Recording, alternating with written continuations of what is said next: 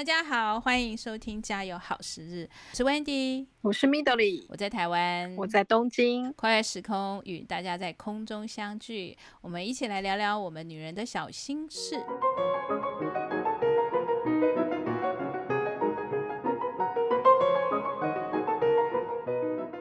Hello Midori，Hi Wendy，嘿，你们东京还好吗？东京还好啊。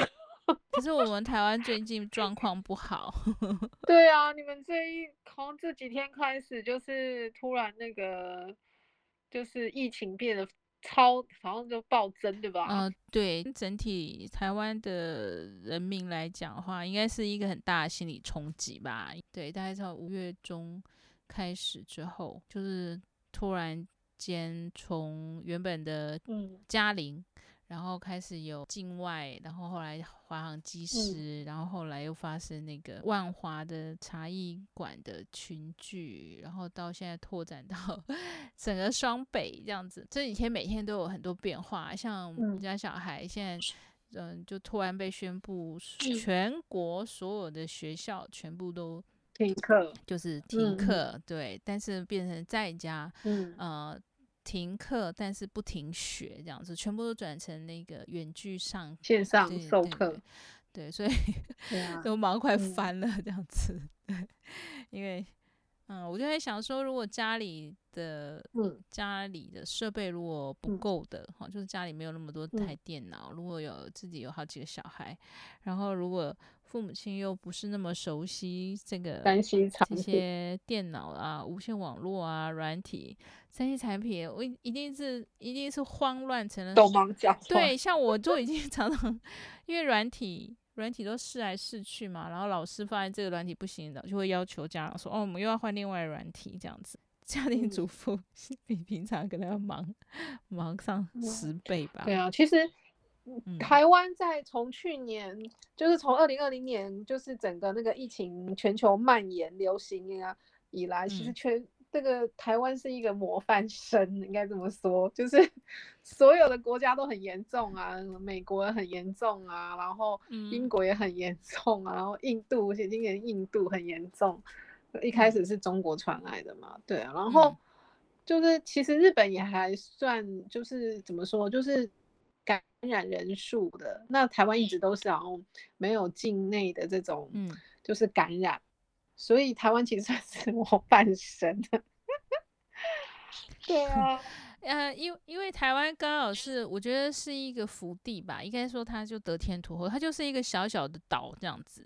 旁边都都是那个。呃，海围绕着，那这样小小一个岛里面来讲的话，它只要控制好从外面进来的人的检疫，哦，这个部分就可以控制住了。嗯、那其实这次呃，应该怎么讲？这次会爆发，嗯、我觉得跟人性有有相关联了。呃，久了嘛，大家就开始松懈了，这样子，然后。嗯，再加上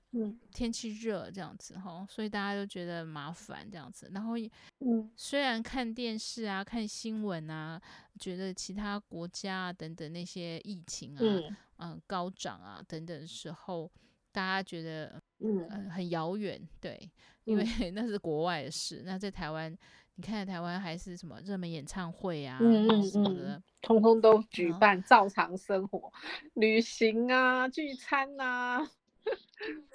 对呀、啊，对呀、啊，嗯，就松懈。所以我 我我就有在跟朋友聊说，其实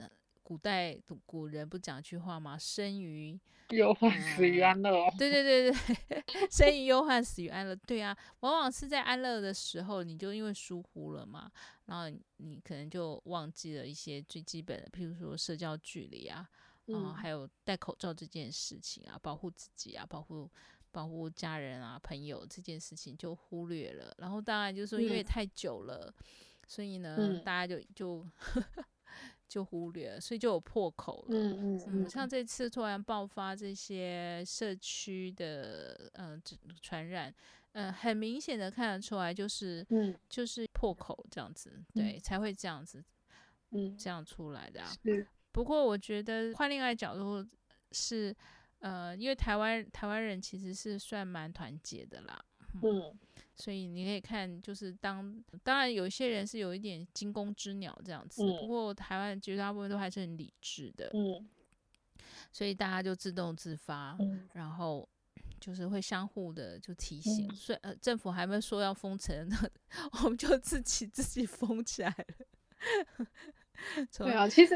就是应该这么说，其实这个疫情就是持续时间算是蛮长，就从。两千年年初开始嘛，哈，嗯嗯，对，然后今年现在已经都两千二零二一的五月的中下旬了，所以就是说其实还一直都持续着。嗯、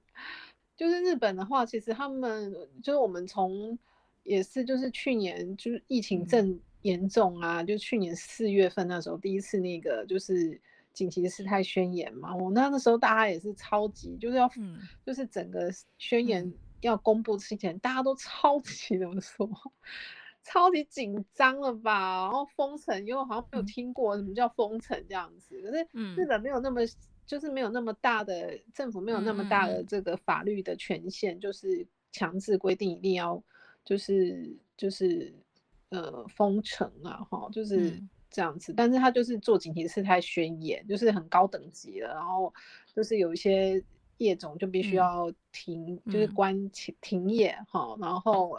然后可能就是最最少的那种，就是怎么说，生活用品啊、日用品啊，哈，大家就是超市啊，它可能可以营业，那其他可能就是要关这样子，嗯、然后，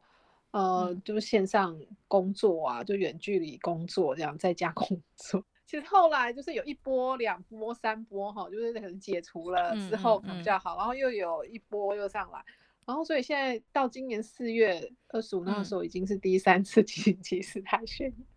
所以基本上呢，我觉得大家会有点那个，一开始大家都会自述，我们就是叫自己的自严肃的肃嘛，哈，就是自己就是规范自己这样子。可是真的太久时间不出门的话，大家会 可能受不了。对对对，所以就是还是会，然后就是应该这么说吧，怎么跟？就是说，其实台湾一直以来都是模范生，是刚好这这一个礼拜、这两个礼拜比较严重嘛，对，嗯、所以可能、嗯、对大家会比较紧张一点。对啊，对对对，我很多朋友啊，包括那时候我在跟你讲说，对，前几天我在跟你说，哎、欸，怎么办？我们已经有一百多人嘞，然后你就淡淡跟我说。啊我们每天都好几百人呐、啊，然后我就想说，啊，你们每天，对耶，你们每天都好几百人，甚至你们曾经也有上千人，对啊，那你们怎么都镇静啊？我们从刚开始可能是二十几个人、三十几个人，然后突然跳一百人，然后跳到两百人的时候，我们简直那个那个肾上腺素就是拔高这样子。然后你你听到的时候，你就这样淡淡的。然后我另外一个在那个纽约的朋友，还有一个在芝加哥的朋友。他们听到就是说，哦，我们已经这样子关在家里工作，小孩在家里自学，都已经一年了。嗯、你们你们太幸福了，你们现在才开始。然后我的朋友直接就这样说，我想说，对哈，我们真的是要很感谢这些。守在防疫的第一线，对啊，对啊，嗯，这些呃工作人员、人员、医生、护士，然后还有还有指挥的。指挥系统，对啊，他帮我们守护了一年多这样子，所以我觉得说我们真的是要很要好好珍惜、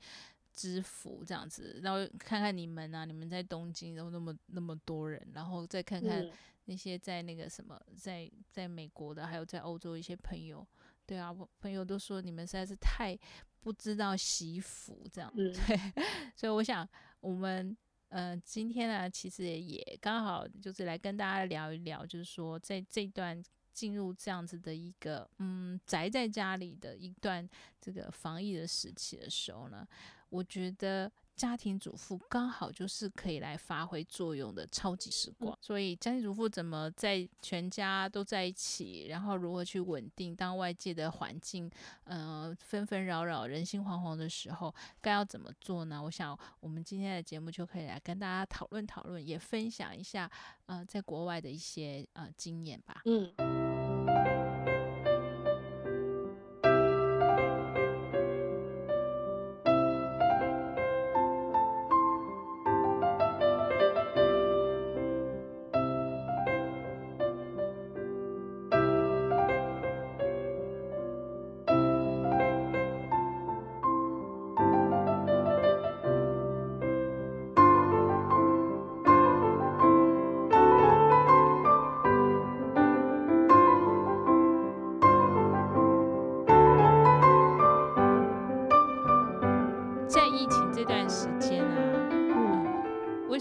家庭主妇可以是好好这个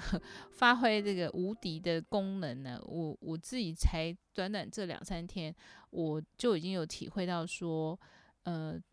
一个安定一个家的那个力量，真的就是在那个家庭主妇上面这样子。嗯，是啊，因为全家人本来就是以前就是匆匆忙忙的，反正就是早餐弄完后赶快赶赶他们小孩子去上学啊，然后呃先生去上班啦，嗯、然后自己就可以去做自己的事情。嗯，可是现在他们通通回来了这样子，而且不是像那个寒暑假那样子，他们还是有正常的嗯呃学业功课还有学习，嗯、对。对嗯，我觉得家庭主妇她可以发挥，这可以跟大家分享一下。我我觉得第一个就是生活次序跟那个作息时间的安排，嗯，这件事情要先做好。嗯嗯嗯，没错，对不对？嗯，就是要定下那个规则啦。对对，嗯，因因为先把规则，像我就昨天小朋友就晚餐完就跟他们讲了，就是说这不是放假哦，这不是寒暑假，因为寒暑假呢，我还可以允许你们睡到自然醒哦。如果没有没有去有辅导课的时候，可以睡到自然醒。但是，一样明天呢，哦，就是一样，学校也是早上八点十分第一堂课，就是要准备好。所以，像昨天就要求他们。嗯，嗯，就是开始要求晚上几点要睡觉这样子，嗯嗯、然后明天要、嗯、明天要上的功课，也就是先要准备好。嗯嗯嗯，嗯，我觉得妈妈要先把这件事情做好，这样子。嗯嗯嗯嗯，没错。像像一大早啊一样，就是。呃，赶快把他们弄好早餐，然后敦促他们呃就坐 这样子。因为我们家两个小孩，一个人各一边这样子，一个人一个人用一台电脑，让他们去上上网上课。嗯。然后学校老师也真的是就是九呃五十分钟五十分钟就一堂课一堂课这样上下来耶。嗯。然后我就开玩笑我说，妈妈现在就变成那个巡逻教室的教官这样子。时间到我就去看哦，下课了哈，那。刚刚东西有没有做笔记啊？这样子，对，嗯、因为我觉得一开始的时候一定要把这个作息时间跟生活次序要定好，嗯嗯，嗯，这样子才不会就是怎么说一发不可收拾。对对，因为我在我在美国的朋友，他又他就已经在这之前的时候就跟我有一些心理的这个建设，这样子，嗯，他在上个礼拜的时候就跟我说，哎、欸，你你现在要开始准备哦，哈，因为呢，这小孩子就是。就会变成在家里上课了嘛？嗯、那在家里上课的话，嗯、呃，一方面也考验就是说家长的应变能力啊。嗯。另外一方面就是说妈妈妈妈的态度其实是会影响小孩子的这样子。嗯。那也要跟爸爸做好商量这样子，嗯、因为有时候爸爸也会是另外一种。嗯、不过爸爸因为很忙，因为爸爸一下子变成居家工作的时候，他自己就已经忙得焦头烂额了这样子，所以。他也根本就无力去管到这边，嗯、所以那个重担的从那咚又掉下来了，然后掉在、嗯、掉在这个妈妈身上。嗯，不过我觉得这个时候就是真的妈妈把那个次序管好，真的是很棒的一件事情啊。但是也不能逼太紧，这样子就像学校一样作息这样子。嗯、另外一个我觉得还有就是说，在家居家里面其实就可以发挥就是怎么，就是亲手做料理的这个、嗯、呃力量这样子。这肯定要的，因为现在都不能去外面吃饭。对呀，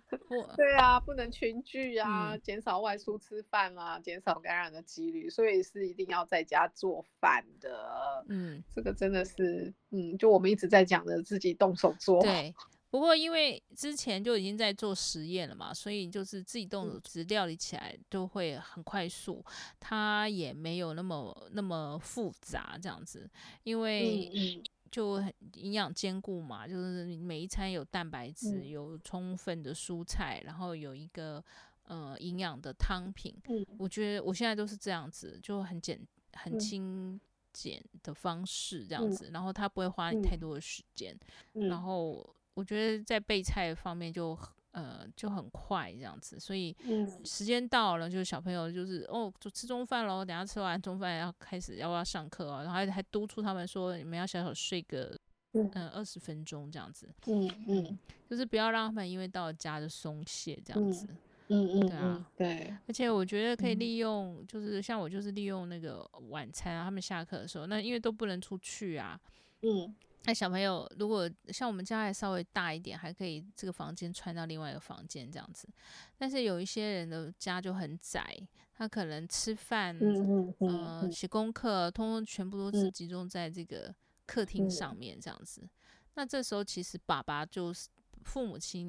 应该就要做适当的，不能讲牺牲啦，这样子就是你的小孩在旁边上线上课程。那你就不应该在旁边看电视了，嗯，因为小孩会被你干扰，这样，干扰，对啊，对啊，没错，对啊，因为就是做什么事情都是要有那个空间呐，啊，对，都要有那个空间跟环境嘛，哈，嗯，你你不能说你自己在那边看电视啊，嗯，然后那电视哇啦哇啦吵，嗯，然后小孩子在旁边，然后一边骂小孩说，哎，怎么不专心上课或干嘛？哎，你你当父母亲的人，你就是在干扰你的小孩啦。对啊、嗯，所以自己我觉得自己当父母的人，自己要以身作则，而且要适当的控制自己这样子，嗯、因为这时候其实稳定小孩，嗯、呃，有一个正常的学习环境是，我认为是很重要的啦。嗯，真的。嗯，还有就是可能大人也会觉得不习惯啊，因为本来可能在外面可以啪啪走的啊，然后可以呃去公园遛啊、嗯、或干嘛，现在都不能出去了。如果你一直一直看新闻啊，一直看那些声色心善煽动的新闻，嗯，其实情绪也会是不好的。我，嗯，对，我觉得还不如把就是电视关掉这样子。然后呢，你只要看，就是每天，嗯，像台湾是每天两点，就是呃，就是防疫中心就会有直播的记者会，那你就看好那个直播记者会的的新闻就好了。然后也有那个直接的那个，嗯，呃。DCD 的一个疫情通知的赖群组，你就加入这两样东西就好了。嗯，其他的似是而非的新闻啦，在那边讲说哦哪里有足迹，哪里有那个这些新闻根本就不用去 follow，嗯，因为你你又不要出去，嗯。那其实保持自己心情的稳定，嗯，然后呢，给自己的家人创造一个，嗯，呃。优质的一个共处的时光，嗯，我觉得是现在是蛮重要没错，这真的蛮重要的。对啊，因为大家都就是都都在一起，嗯，都回到家里。对。然后呢，前一阵上礼拜开始吧，台湾就是一直产，嗯，产生这种抢购的抢购风潮。对。对。那呃，我是我是没有去，我是没有出去跟人家抢购啦，因为平常就买菜就不是这样买法了。然后平常就有一些计划了，嗯，就是那个备菜跟备粮的方式啊。嗯，我我这我这我就一直很好奇，说为什么要 就是去抢购，然后然后去抢的都是泡面或干嘛，就是觉得很奇怪。我也是觉得怎么会是这样子嘞？嗯，对啊，其实日本，因为其实那时候刚要紧急事态宣言第一次，就去年四月，已经一年多前了。嗯，那时候刚刚开始的时前之前，大家也是会去抢卫生纸。嗯、对，后来第二次、第三次就都就是紧急事态宣言，大家都不会这样做，就是已经很正常了。就是它就是一个，那怎么说，就是一个长期的。一个抗战，看就是要长期的去面对这个事情，所以大家不是那么的好短期，就是好，嗯，嗯。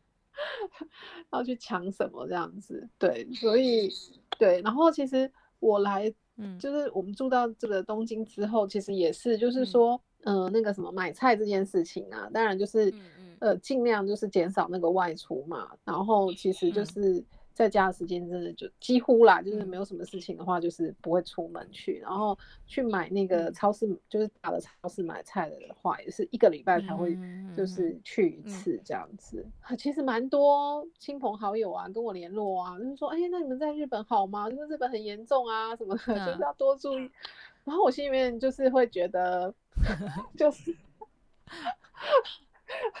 就是，就是我。对啊，就像你讲的，我其实我不太看电视的，嗯、就是应该是怎么说，就是 要稳定那个心吧，嗯、就是说去就是人吧，我觉得在这么的，就是说呃整个变动之下哈、嗯，当然大家都会很紧张嘛哈、嗯，那但是就是说呃怎么样把那个心稳定下来啊，嗯、然后做好，就是你每每天要做这些事情把它做好这样子，对我觉得这个是蛮重要的，对，所以我们就也是从去年。就是按下暂停键，我们就开始做这个 podcast。对啊，对，对啊，嗯、对，就是去运用这个时间去做一些有意义的事情啊。对，嗯，对，因为有一个稳定的情绪哦，然后还有让自己哈、嗯，就是安排自己，呃，呃，有一个正向的，不管是正向的学习啊，或者是正向的思考啊，哈、嗯，或正向的生活态度、它其实都是提高免疫力的呃方法之一，这样子。嗯嗯嗯嗯，这个这个这个病毒。这个病毒呢，当然是可以讲说是人祸这样子，嗯嗯嗯，然后可是呢，它事实上其实也是一个提醒我们这样子。然后我觉得我们从去年你看也是对啊，去年就这个时候嘛，对啊，就这时候我们开始、嗯、我们开始用远距，我们在讨论，然后在呃思考跟反省为什么会有这件事情出现这样子，然后、嗯、我们怎么去面对，我们怎么去面对呃一个。嗯，应该是说跟过去那种嗯悠游自在的，好像很随意任性的这样子的一个环境方式已经不一样。从、嗯、去年到现在，我觉得我们现在进入一个宅在家里的防疫的呃生活模式的时候，嗯、其实并没有并没有很大的影响。哎，就像那个。你刚刚说那个买菜啊的方式啊等等，备菜从去年因为一直在跟你做这节目的时候，也是不断的学习这样子，就是比如说一一个我大概我大概也是差不多一个礼拜才会去菜市场一次这样子，然后嗯，可是我可能会是四十五天到两个月左右会去那个 Costco 这样子，嗯嗯嗯，对，因为去 Costco 就会买比较。买比较大，因为他说都是大量的东西啊，所以他去大概两个月去一次买的，嗯、大概就是两个月之后才会再去一次啊。嗯嗯嗯嗯嗯。所以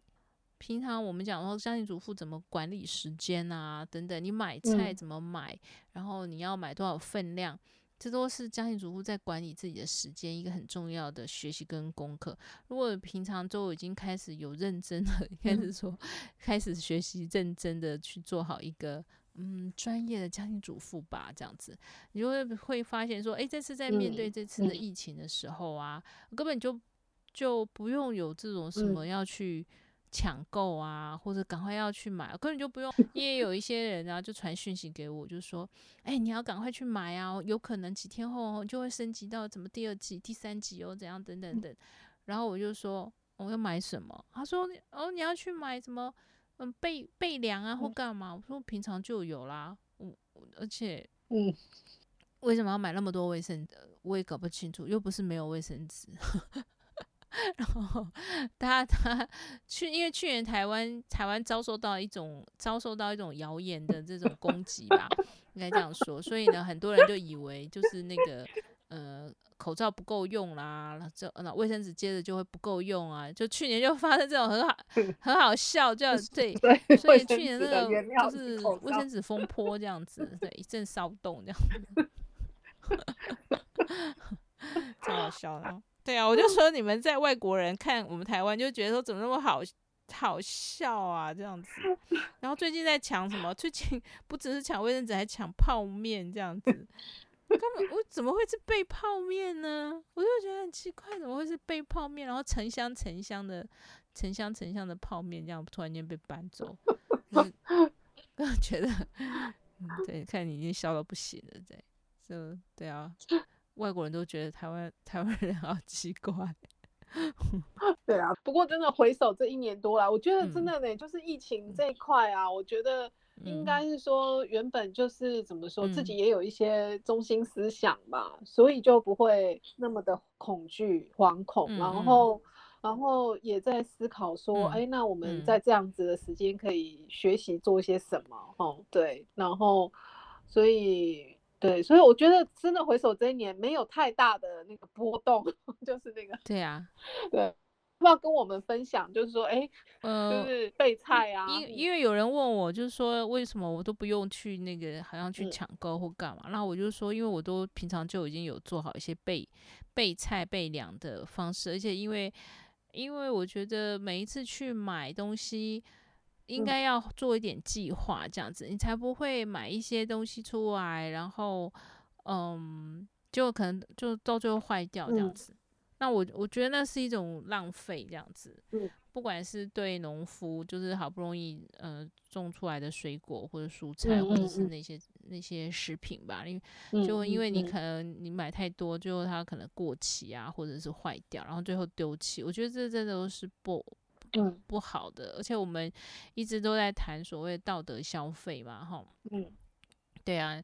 那所以像我自己备菜的话，就是譬如说以一个礼拜来讲的话，就是我一定会有一些青菜，就绿色的青菜嘛。那绿色的青菜的话，我我认为就是当季的，像现在呃冬天的时候哪些菜比较多，然后现在夏天哪些菜比较多，那买的话呢？嗯，因为我们家就四口人这样子，所以我我买的时候我会把它分开，嗯、因为有些菜不一定全部都要冰到冰箱去，嗯、像根茎类的，嗯，根茎类的东西的的那个部分的话，我不一定会去那种超。级市场，嗯、就是有冰冷藏冰箱的那种超级市场去买根茎类的蔬菜，我会去传统市场买。根茎类的蔬菜，红萝卜、白萝卜啊，然后呃南瓜啊，有没有这些？那马铃薯啊、洋葱啊，对，那像这些根本就是不需要冰在冰箱，就会拿一个木箱子，有有有一点缝隙的木箱子，然后我买回来就把它用那个什么白报纸垫在下面，然后就把它放着。那像这种根茎类的的蔬菜，大概你都可以放个，你放在通风良好的地方。你放了两个礼拜都没有问题啊，嗯、而且根茎类的蔬菜很好做菜吧，对不对？嗯，红萝卜、白萝卜就可以煮米索汤，嗯嗯、对不对？红萝卜、白萝卜加一起，加一点点豆皮，嗯、也又是另外一种汤。嗯、那你偶尔也可以丢一点玉米啊，然后又变成另外一种汤。嗯、所以我觉得这是家庭常备的。另外一个就是，嗯嗯，嗯菇类，还有很多的菇菇，有没有菇啊？菇类啊，嗯。所有的菇类稍微加一点肉，碎肉，有一点肉碎肉，它就是一道菜了。所以我觉得菇类，蘑菇、红喜菇、跳舞菇，有没有杏鲍菇？这些都是嗯，又不昂贵，然后又很便宜的当季的，嗯，又很营养。对啊，因为菇类其实我来这边比较常吃，诶，在台湾我很少吃菇类，嗯，然后嗯，在日本的超市。就是蛮多菇类，而且好多，哦，对啊，对啊。然后我婆婆那时候也还蛮常，就是会用菇类。然后有时候所有的菇炒成一盘清炒的，就是蔬菜，就就是菇类而已哦。嗯、所有的菇，很多菇放在一起炒一个清炒的蔬菜啊，就就非常的好吃。对对对，对它是家家常备备菜的其中一种啊。嗯，对。然后那时候我记得我还有看过日本的电视报道，有一个。我忘记它是哪个地方，嗯、就是一个长寿村吧。然后那边的人，嗯嗯，就是、嗯嗯、呃长寿的原因是因为那边他们都吃很多五菇。哦，跳舞的那个五菇吗？对，跳舞的五菇，因为那边盛产五菇。然后他们的好像什么学，嗯、呃，就是测试很多那个六十五岁以上的就是老年人他们的那个。嗯，血管的年龄吧，嗯 嗯、对，就是就是说，哎、欸，他们对就是健康状态都很好，这样，就是因为他们吃很多五菇，然后他们做那五菇，就 miso 汤也是放五菇啊，呃、嗯，炒东西也是放五菇，对啊，就是嗯，嗯，觉得哦，那时候才知道，哦，原来菇类其实是对身体也是很好，这样，嗯，对。对。你像这样子青菜类啊，然后再加上番茄啊，其实番茄也很很耐放啊，这样子你放一个礼拜，它基本上也不太会坏掉这样子。而且我我大概已经五六年来，我都是买一些小农还有有机有机的蔬菜这样子。然后呃，这种小农小农就是有着土，就是。就是就从土里面长出来这种小农的无毒蔬菜或者有机蔬菜，嗯、他们更耐放这样子。他们嗯，嗯，他们嗯不一定都要放到这个这个冰箱里面去，真的是就放在外面，嗯、其实不太容易，不太容易就是坏掉。嗯、以前还分不清楚所谓的无毒栽种的一些蔬菜的时候，你会发现有很多的蔬菜哦，就是。买回来放在冰箱，隔两三天它就烂掉，这样的、嗯、青菜啊，绿色青菜。嗯。嗯、后来慢慢知道，就是说哦，原来就是一些算是惯行农法出来的的这个蔬菜，它其实是不耐、嗯、不耐热的。嗯。嗯嗯，对啊，对啊，番茄我们也会常买啦，不过我们番茄都是用来做那个、嗯、沙拉，就是生菜沙拉，对，都是小番茄、嗯、或者是。那个大番茄，然后大番茄就会切片这样子，嗯、大部分都是吃生菜沙拉的时候使用。嗯，对，嗯，五番五番茄也是，有时候比较甜的剩女番茄就当水果这样子。嗯、然后有有一些像现在台湾这个时候有所谓的炎帝番茄，嗯嗯，它皮是有点稍微硬一点，也是小颗的，嗯，我就会把它对切拿来就是呃做。嗯、呃，凉拌或者是做那个什么生菜沙拉点缀啊，也很漂亮啊，嗯，红红的。嗯、另外像哦，还有一个像马铃马铃薯也是很适合，就是备凉的。嗯，但是在台湾马铃薯，如果你没有放好，它很容易发芽。发芽，嗯嗯，嗯，发芽就没办法了。对，马铃薯发芽它是有毒的，这样子有毒性的，是不能吃的这样子。所以我通常像我去 Costco 买马铃薯回来。嗯、我第一件事情，因为一袋嘛，我就是把它洗，用刷子把皮洗干净之后呢，我会整个把它丢到电锅去蒸，这样子，嗯嗯嗯、就是把那一袋啊袋的马铃薯就把它整个蒸起来，蒸起来之后我再分袋。然后冰到冷冻库去，这样子，嗯，是不是？这样这样子的话，其实它就不会发芽，它就保存比较久。对对，它就会被我变成冷冻的马铃薯块这样子。嗯、所以你有时候要做咖喱的时候，就拿一袋出来。然后有时候要做，就是如果要想做马铃薯沙拉的时候，再把它拿出来，然后再用电锅再蒸过它一次，这样子。嗯嗯嗯。所以其实我是用这种处理的方法，一次一次回来就把它弄好，这样子。就不会担心它会有发芽的这种，嗯，嗯，就是可行性这样子。嗯，这个方法还蛮好。对啊，对啊，其实其实我后来发现，因为我也常常以前就是有时候忙啊，买回来就一袋，然后想说，哎、嗯，欸、对哦，我有买一袋马铃薯，赶快去拿出来看的时候，发现发芽了。对，就是整个就是就是发一点小芽，发一点小芽其实就不行了，这样子。嗯，另外就是还有像哦，像什么鸡蛋跟豆腐啊，有没有？嗯，对，这都是备菜，平常可以备好的就有啦。豆腐随便你要蒸，或者是稍微炸，或者是你要做成跟碎肉，嗯，对，或者是加一个皮蛋就变成凉拌，其实非常非常的方便。嗯，嗯，对啊，嗯，还有还有就是那个什么一些简单的加工食品有没有？像什么？香肠啊，起司片啊，培根啊，嗯、有没有冷冻的葱油饼啊？嗯，嗯，我觉得这平常就就会把它弄好，所以根本因为我们家冰箱并不是那种超级大冰箱，所以呢，我不会也不行买很多。嗯嗯嗯，你呢？你平常你们在日本会备什么样的这种干料啊，或者是、嗯、或者是罐头？会吗？你们会备罐头吗？哦，会啊，就是，呃，像呃日本的话，就是那个什么青鱼罐头哦，就是很很，嗯、因为前一阵子应该也好久了吧，就是电视上都一直报道，就是说青鱼就是对身体很好啊，然后嗯，嗯，所以青鱼罐头就是很多人都在买，对，然后。它其实就还蛮方便的，啊，早餐也可以吃，然后或者是它要用来煮菜啊，对啊，跟那个比如说跟高丽菜一起弄，嗯，然后尾鱼，嗯，就是台湾的那个什么海底鸡，嗯，对对，这个也会备，可能就是有的时候就是炒蛋啊，嗯、对，然后还有玉米罐头也会备，然后还有。嗯最近因为我有看，好像就是说什么沙丁鱼，沙丁鱼罐头，嗯、沙丁鱼一小只小只的，然后它是对于那个什么，好像很多钙质吧，对，然后所以那时候在超市我看他们也是，就是铺很多这个沙丁鱼的罐头的货，所以家里面也有这个罐头，嗯、对，然后干货的话，像贝米嘛，然后米一定是会有嘛，嗯、然后还有意大利面，就是我们可能一个礼拜可能会有一次吧，会煮意大利面。一餐呐、啊，嗯，一餐一两餐会煮意大利面，嗯，就是夏天就是煮到意大意大利面，或者是夏天的时候会有那个，嗯嗯，那个面线，嗯，细的面线，对，它会变化成凉的面线啦，哈，这样，然后或者是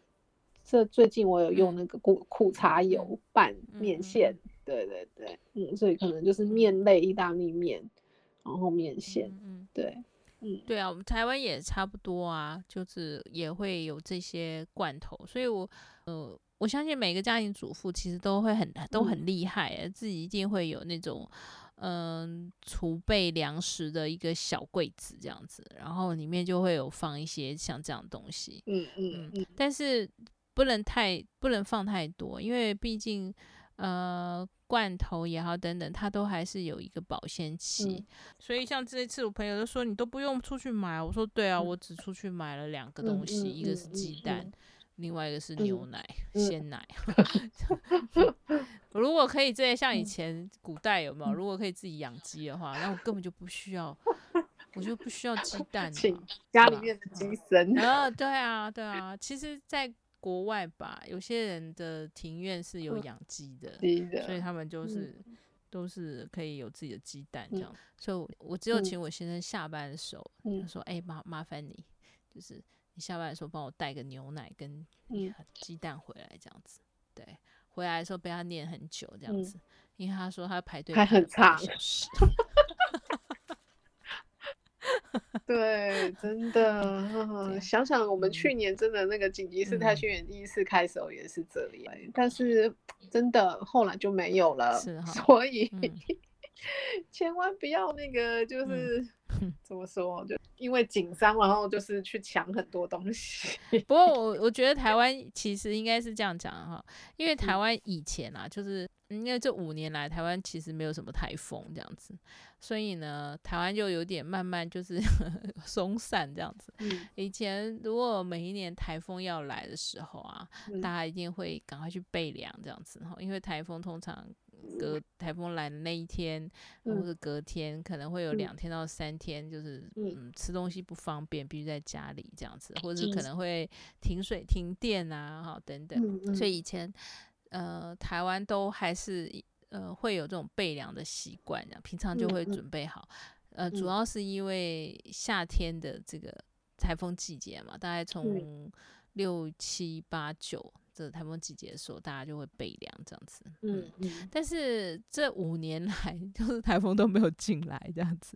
所以慢慢大家就没有在备粮了，因为都不进来啦。哈，对。然后慢慢慢慢就外食就越来越方便。然后另外一方面就是这一两年的这种这种 Uber Eat 啊，或者是 Foodpanda 这种嗯呃即时外售的服务业又非常的旺盛，在台湾这一两年。嗯，更蓬勃。对，现在你想要吃某某地方的咸酥鸡，手机按按 app，人家就帮你送来。对，所以大家更没有这种所谓的备粮的意思。对对对，真的是更没有。嗯、所以这一次，在这一次啊，呃，会突然间有这种抢疯狂的抢购潮。嗯，我觉得是理解的啦，因为很多人家里其实都没有什么备粮。嗯、对啊。那当然，我们因为我们呃从去年开始一直在做朝向一个专业的家庭主妇的路在走，嗯嗯、所以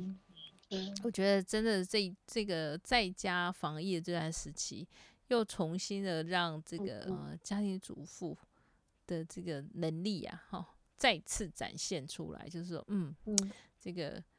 平常平常应该怎么讲？平常就有在练 功，到时候就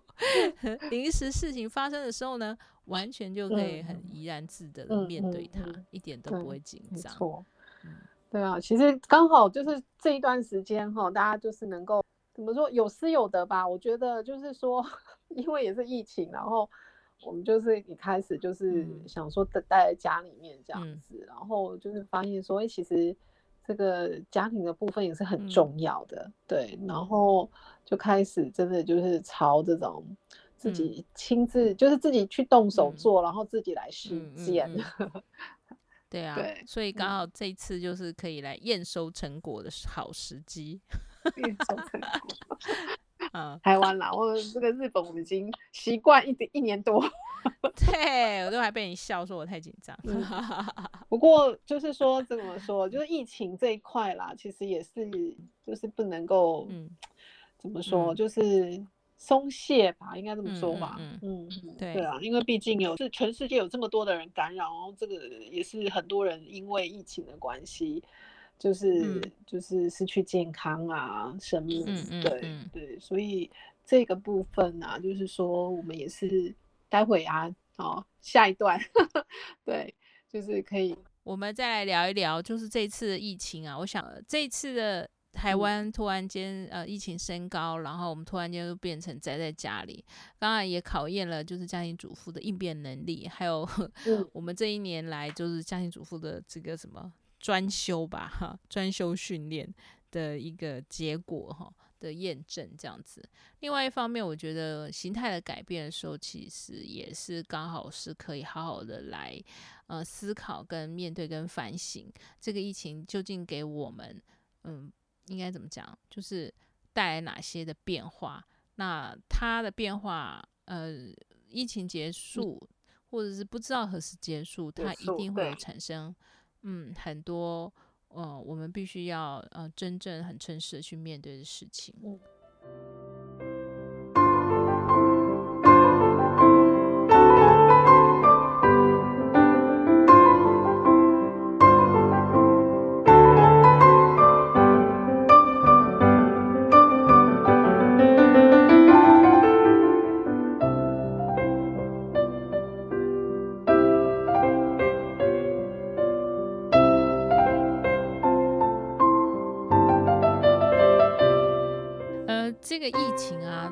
去年到现在其实一年多了哈，有台湾当然是现在才在面对，就是说必须呃必须就是好像呃呃自由行动这个部分必须嗯、呃、就是稳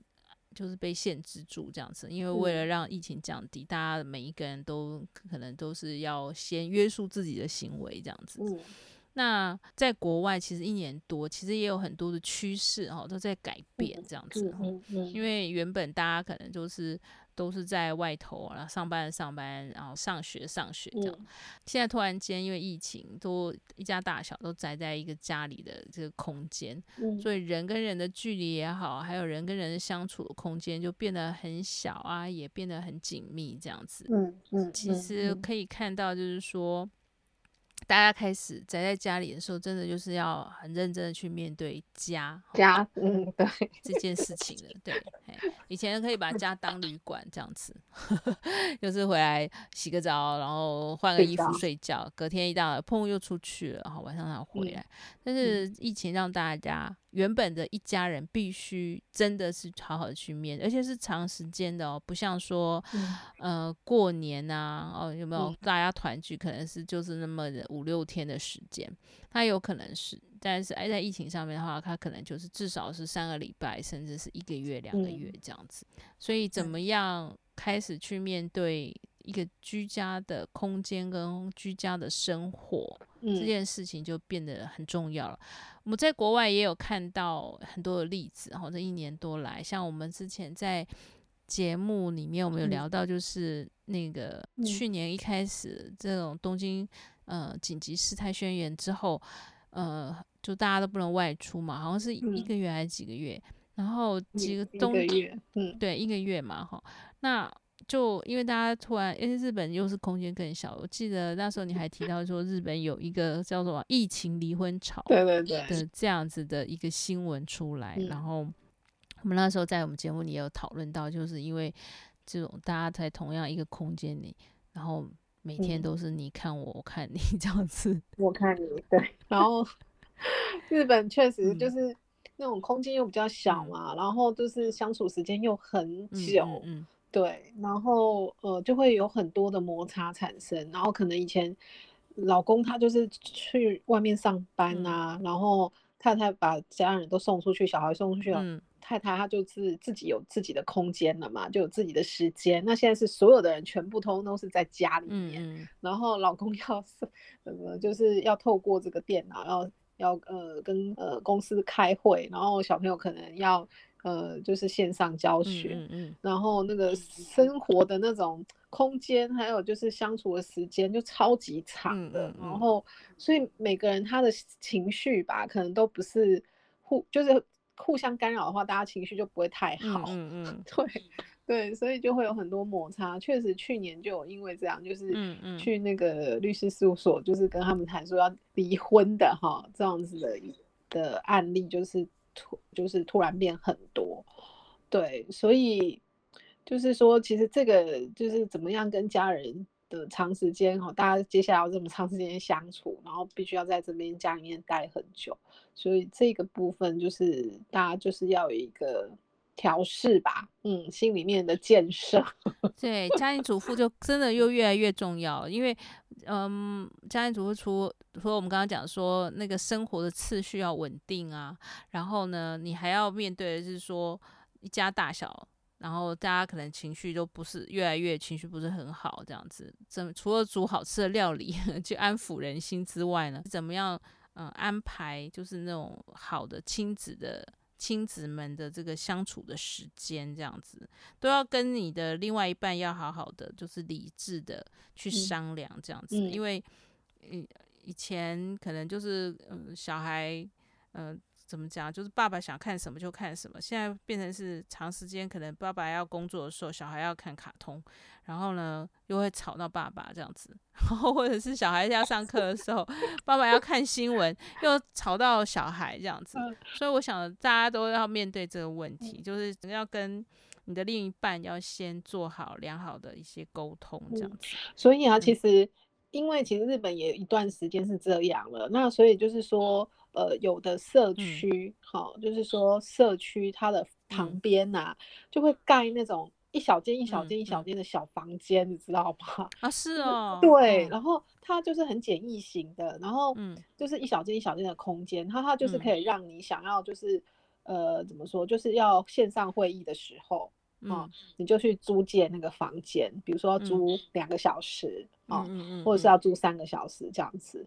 然后就进去里面，然后里面的空间都全部都具备，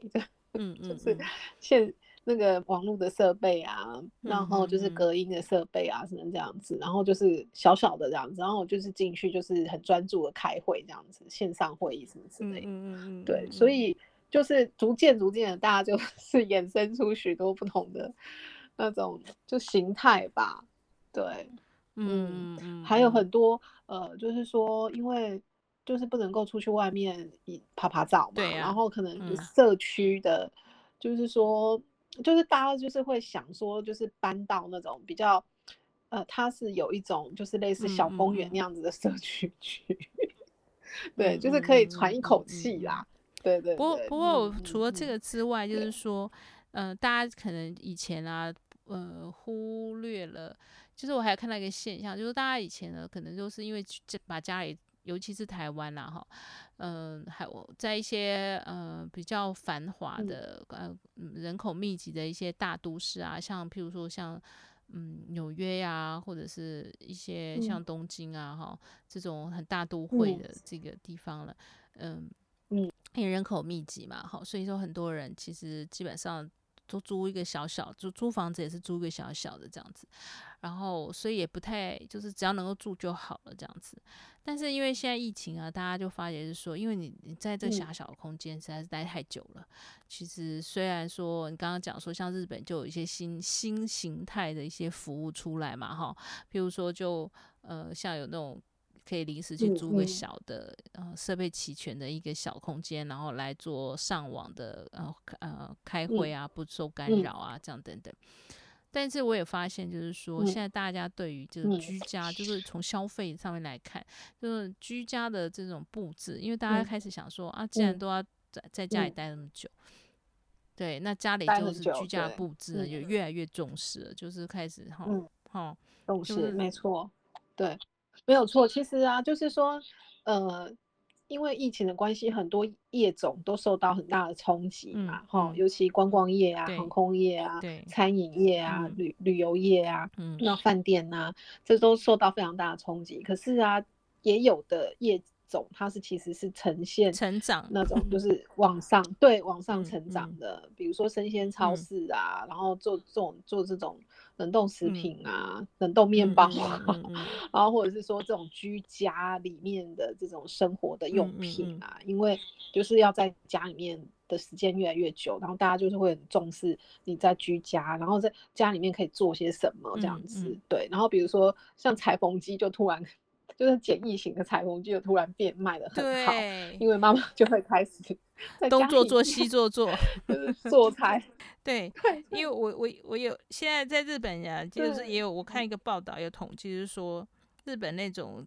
简易的或者是那种材料包生意都是超好的这样子。嗯，因为大家就是时间多啦，那怎么办呢？嗯嗯嗯、那总是要有一些就是像那种材料包手工艺的材料包，不管是做一点。布艺的啦，或拼布啊，以前有一阵子，有一阵子拼布，大家好像觉得它太麻烦了哈，因为又买的比较快。嗯、可是像日本的那个拼布啊的那个教室，嗯、线上教室，还有材料包，哇，那个都是大量的成长。嗯嗯，对、嗯。所以一个一个生活的形态改变的时候，消费行为也就是跟着变了、嗯。所以居家这一块真的是。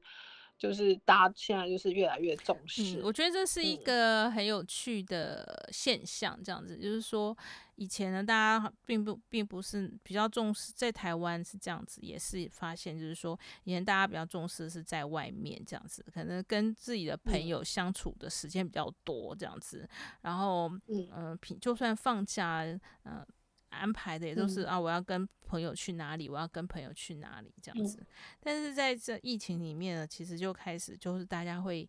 更珍惜吧，嗯、就觉得说，哎、欸，我是应该要得花时间跟花脑筋去思考，说我如何跟家人相处，如何去安排与家人相处的时光这样子。然后还有一个现象啊，嗯、因为日本疫情大概一年多了嘛，嗯、然后嗯嗯嗯，其实其实就。就统计，就是最近有一个统计，就是说，嗯、呃，从东京都啊迁离出去的这个人口啊，嗯、就是大概有两万五千多人。哦，这么多人哦。那嗯，其实两万五千多人就是一个小村、小镇、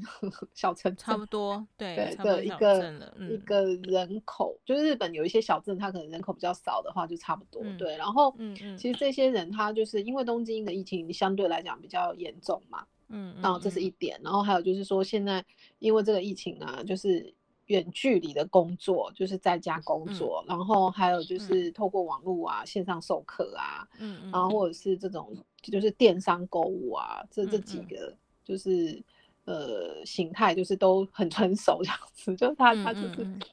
就是在家工作是就是政府鼓励的，就是不要就是造成通勤。或者是通通学的这种上班上课的这种就是拥挤嘛，嗯、对对，所以就是很鼓励就是用线上的，所以很多活动也都是线上。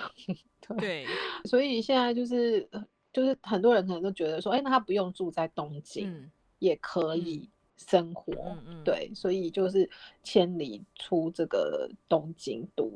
对，然后可能回到自己的老家，嗯、对，或者是到更就是近邻近的这个比较乡下的地方去、嗯、去住这样子，然后生活空间也会比较呃大一些，嗯、对，所以我觉得这个部分是一个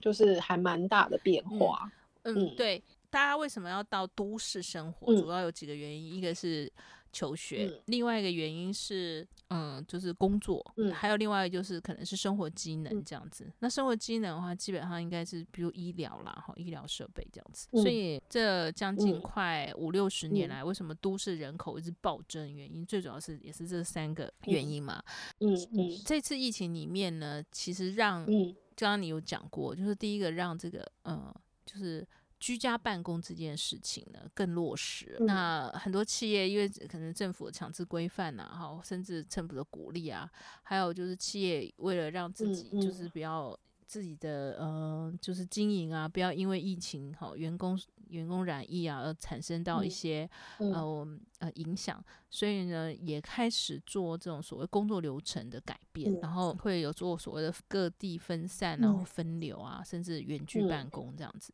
所以企业这边的管理机制也形成了一个比较成熟的机制，所以就发现说，哎，其实很好啊，因为你知道在。这个都市的黄金时段，然后你要办租个办公室啊，那个那个行政成本跟固定成本是非常非常高的。嗯、但是现在如果把它转成，就是说，诶，如果大家都是远距好上班，嗯、那只有在就是。嗯留下一些必要的，必须是要用面对面才能够处理的事情，嗯嗯嗯，这样子的人才留在办公室，其他人通通都可以 分散在自己家里，嗯、分散在远距，然后只要这个远距的这些呃呃软体的呃的建构呢是完整的，其实发觉是很省钱的，应该说企业的营业成本是省了非常非常多，你光在那个你租。两三百平的办公室在黄金地段，跟你到最后只留下一个三十平的 办公室黄金地段，一年下来那个差别非常非常大，这样子。对啊，对，嗯，对。然后因为我觉得这个部分呢，其实在日本就越来越成熟啦，嗯、就是在家工作啊、嗯、居家工作这个部分，就是透过这。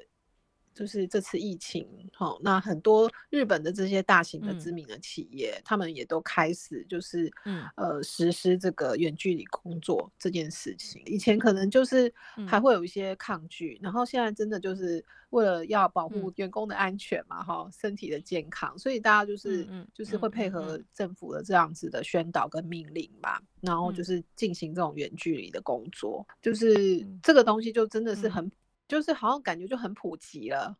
以前可能都还会有一些抗拒。对对对对对。所以呢，你刚刚讲说东京啊，从去年到现在有两万五千人，千多人离开东京，嗯、然后搬到可能回到老乡乡下去，或者是搬到比较呃郊区去住，嗯、是生活的几个必要的原因。我刚刚有讲嘛，嗯、就是所谓的就学、工作。好，或者医疗设备，嗯、呃，就是生活机能这件事情，嗯、呃，现在都可以，都已经可以被替代了，嗯、对不对？可以远距上课，可以居家办公，嗯、可以电商购物，嗯、所以那为什么还要住在狭窄的、拥挤的都市里面？嗯、所以当这些条件都已经没有的时候，当然很自然就我就回老家住就好啦，嗯、对不对？老家住又大，对不对？广阔，面对一片的田野。对啊，我相信台湾也可能会这样。对，啊对，啊嗯、对，这个我觉得可以，我觉得真的是有失有得啦。就是透过这次疫情啊，就是让人更返回去自然吧。应该是这么说。嗯、离开这个都市的生活，因为这个空间，呃，就用网络的东西，它可以去解决了嘛。对，然后可能让人回去，嗯，呃，乡下，然后或者是更。不那么都会区的地方，对，那可能人可以有更多，希望可人可以有更多时间去思考。呃，对，以前呢，我们可 能周围有很多的东西，就是一直在干扰或者占据你的时间啊，譬如说可能都看电影啊、吃饭聊天啊，然后大家回来就很累啊，就睡觉，就一天也就这样就过了这样子。可是现在发现一天好漫长哦。我朋友在那个脸书哀嚎，他说。他已经快要累死，嗯、为什么现在才十一点？就是在中午十一点这样子。他突然间觉得时间很长，嗯、因为过去呢比较，过去有很多的可能是娱乐啊或者什么，你可以打发这样子，你的时间就很快。可是现在你发现很多的时间你要开始学习去面对，甚至呢很多时间呢有些独居的，对，就是自己居住、嗯、自己住的人，他开始有很多的时间开始要来面对自己了。嗯因为大部分的时间都得面对自己，嗯，嗯，所以我觉得都是这是很好的事情啊。就是你刚刚讲的是说，人开始可以回到，嗯，其实这是应该是回到一个传统的生活模式，嗯，因为传统的生活模式，大家不是都是只传统在在一两百年前，人不是都是这样，都是一家子住在一起嘛，嗯，对吧？哦，然后然后每天呢就面对的都是。就是这些家务事而已啊，不是吗？嗯，嗯，然后你说小孩会有上学吗？嗯、其实很多小孩都是在家里妈妈教的啊。嗯，外面的事情没有那么多，所以其实大家就是先生如果出去外面干活回来，也是大部分时间在家里，也是都是都是在家里啊。所以我突然发现说，诶，现在那种生活好像回到最古老传统的的一种生活模式。我们觉得我们要适应，可是事实上这是返回一个传统的文化的生活模式。家是一个很重要的人休息的地方，也是呃一个家族情感酝酝酿的地方，嗯嗯，对不对？嗯、对，嗯。所以从另外一个角度来看的话，我想，呃，嗯、一个疫情是让我们人类很重要的一件事情吧，嗯、应该重新去反省，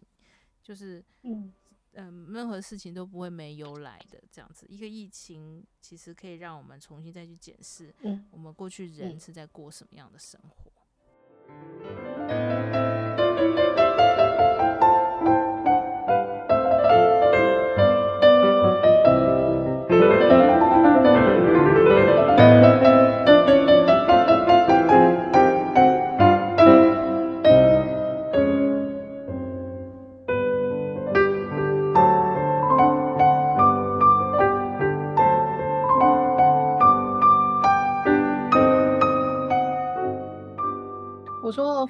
么大的事件大事嘛，哈、嗯，就是这这个疫情是整个对人人类这这次的社会吧，这个世界、嗯、就是真的是全世界的，嗯，然后你看，就是之前这个中国大陆传出中国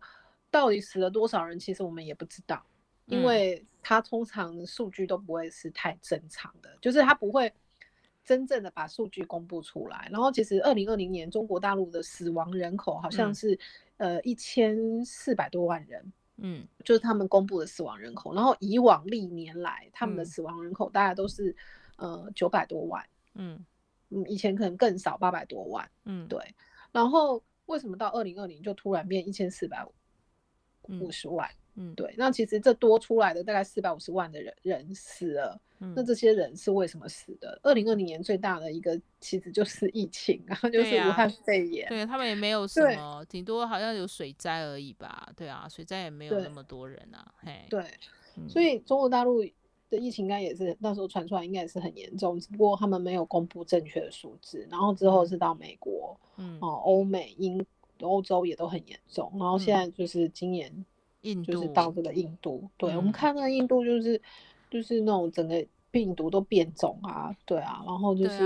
致死率也很高，然后所以大家都真的是很惶恐，嗯、然后就是会觉得说这么大的一件事情在世界上发生，其实人还能够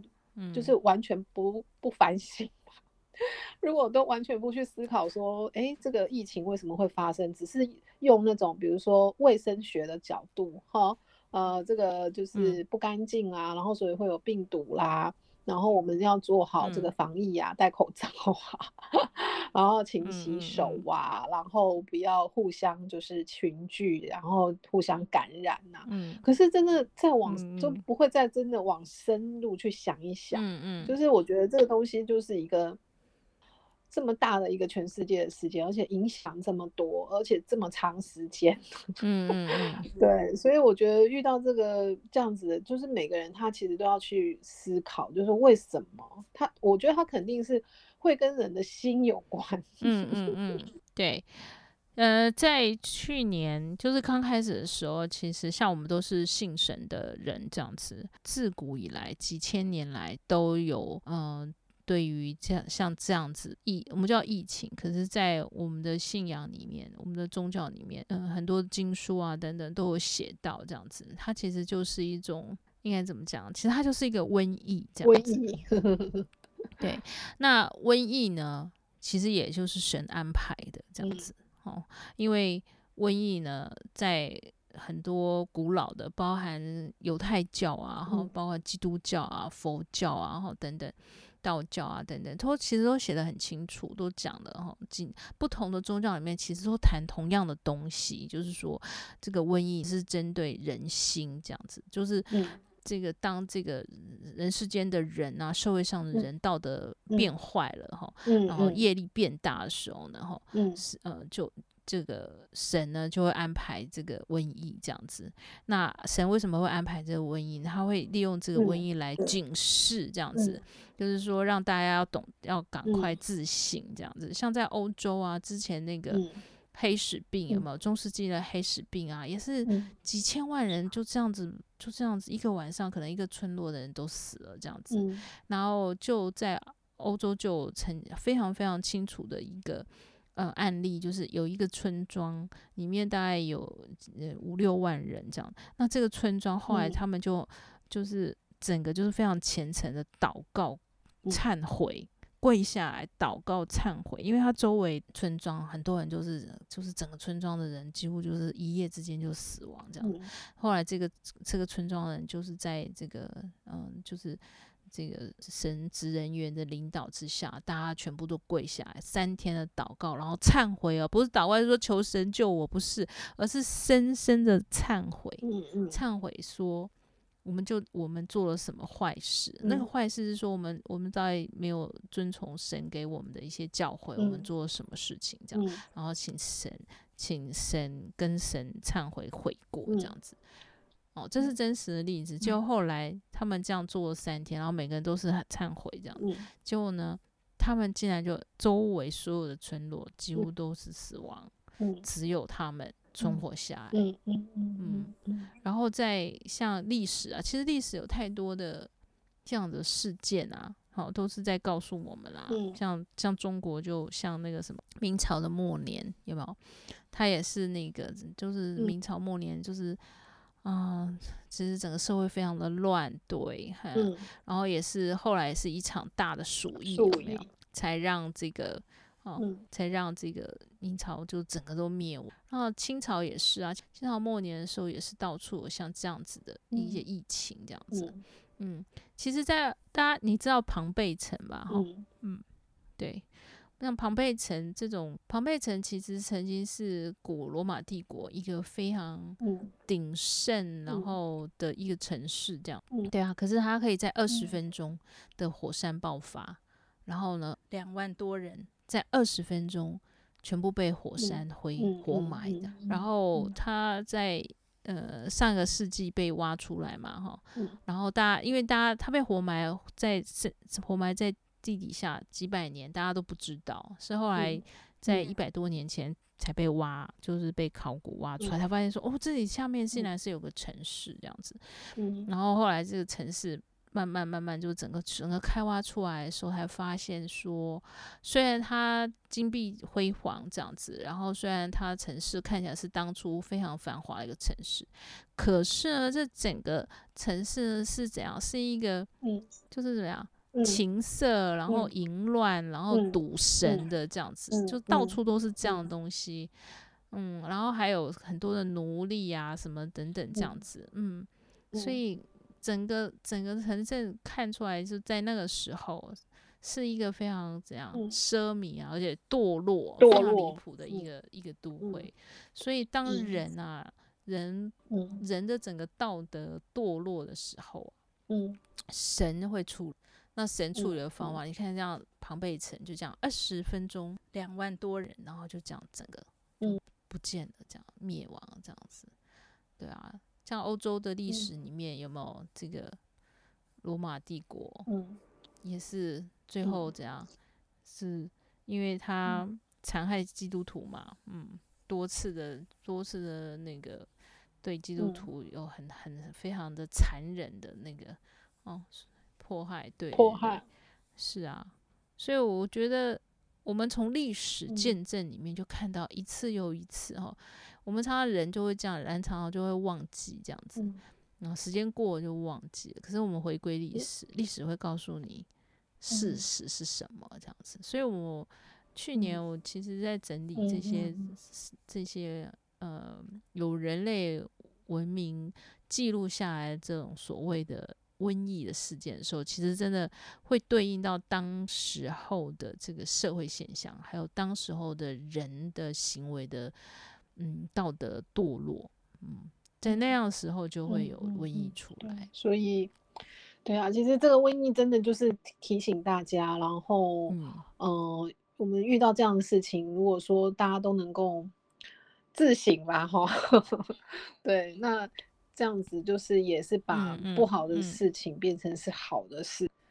对对、嗯，所以这也是我们为什么从去年就是整个疫情。爆发之后，嗯、然后按下 生活都暂停了，我们想说来做这样子的节。目，然后就是把一些我们觉得正确的，对，然后的一些想法吧，哈，可以跟大家分享，特别是在家庭这个部分，对。对，我们觉得说不方便，或觉得不习惯等等，会你仔细去看的时候，发现是说，原本本来家就是一个很重要人类生活，或者是人，呃，人类在这这个世界上。不管是从国家也好，等等，它就是一个很重要的安定的力量。那每每个家应该是都必须要重视这件事情。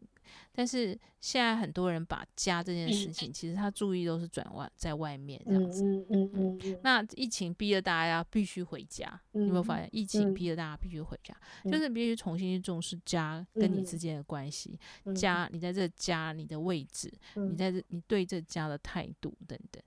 然后再就是疫情让我们人跟人之间的距离，尤其是其实它限制是什么？嗯，它其实强迫你必须要跟你自己的家人拉近距离，拉近距离了，而且你必须要面对自己，对，对吧？对，嗯嗯，所以内心，嗯，自己诚恳去面对自己的内心。我觉得不管从呃，刚刚你讲的很好，你这样讲说。大家现在可能都是一味的向外找这样子，然后去找可能嗯实验室呃实验室呃呃漏漏把病毒漏出来啊哈，或者是向外找说呃可能是大家的就是没有呃卫生习惯啊哈、嗯、或等等都都是在向外找原因这样子嗯，可是最重要一件事情，人应该是要回来，嗯、应该是自己要忏悔这样子。嗯，我记得在。嗯，网络啊，还有什么都有看到那个什么印度的占星神童有没有？嗯嗯、还有那个什么，呃，犹太教的拉比啊，哈、嗯，犹太教拉比就是犹太教他们称为尊称一些呃读呃智者、嗯、智慧的人都叫拉比这样子，好、嗯嗯，还包括我们传统古老的中国，呃，就是的一些一些经文里面，就是像什么地母经啊等等。嗯都有提到嘛，嗯、就是说，如果人嗯一直这样子不懂悔悟，不知道呃怎么讲反省自己的话，未来还会有更大的瘟疫会再过来。这样、嗯嗯嗯，我们可千万不想要这样哦。对对对对对对，嗯，旧约圣经有新约跟旧约嘛，旧约在讲那个摩西有没有带领的那个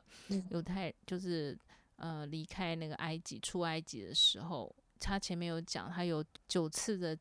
提醒这样子，因为那个暴君这样子哈，他一直都不不知道要悔改，然后一直不懂得去往就是去自省自己这样子。那其实有发生了九次的不同的大大小小呃重祸啊等等等等这样子，一共九次，到最后的时候就是整个神要来处理了这样子。所以我想。这次的疫情吧，从去年到现在，我觉得很重要一点就是我们每一个人其实都要自省，这样子。嗯，当每个人都自省，重新反省自己，然后重新检讨自己，然后也面对自己现在一个新的新的生活模式吧，有可能 有可能会让这个疫情就是怎么讲，它只是一个警示而已，这样子。如果我们人心可以回归。回到以前，嗯，呃、那个朴实，然后那个，嗯，善良，对。所以如果能够回到那个，那个希望。对对，那时候我想，我想疫情哦，瘟神就会自动散去了，因为神看到我们悔改了。对，这个是从另外一个角度，因为呃，不能太不能太依赖就是疫苗这样，所以我想最重要的。不是靠疫苗，而是靠人心的回升，嗯、靠人心的重新，呃，回到该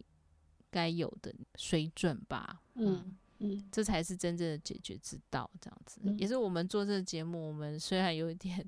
有一点是好像就是逆着人走这样子，逆流小舟，逆流小船。甚至我们还是发现，就是说，真的是从历史啊，哈，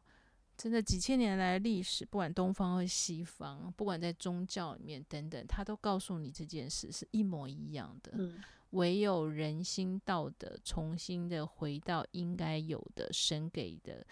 呃的标准，嗯，哦，这个社会，然后人类才有得救这样子，然后我们就一起努力吧。我们从我们自己的家里，我们家人，然后对我们周围开始做起。那也呼也呼吁大家一起来这样子。好啊，我们今天呢的节目呢就到这边，先跟大家说一就是一个尾声了。那呃，嗯、开始进入这个宅在家的这个期间呢，嗯、有些人希望它能够很快的结束。但是呢，也不用太过于怎么讲执着那个执着那个要结束的时间。我想，如果我们每一个人更专心的回来面对这件事情，然后家庭主妇真的在这时候呢，其实是一个非常重要的角色。我们是无敌的力量可以发挥出来，不管从。安定家人的情绪，不管是安定一个家的生活的步骤，嗯、然后呢，抚平大家在外面就是紧张或者是、疫情害怕的情绪。其实你看，都是家庭主妇、妈妈非常非常重要的。那怎么样重拾一个家庭主妇在这整个家庭也好，或者社会上面一个该有的位置？嗯、我们自己每一个人都有能力，也可以一起做到的。嗯我想，这也就是我们家好时日，我们一起共勉之吧。嗯，那我们今天的节目呢，就到这边跟大家说一声再见喽，拜拜，拜拜。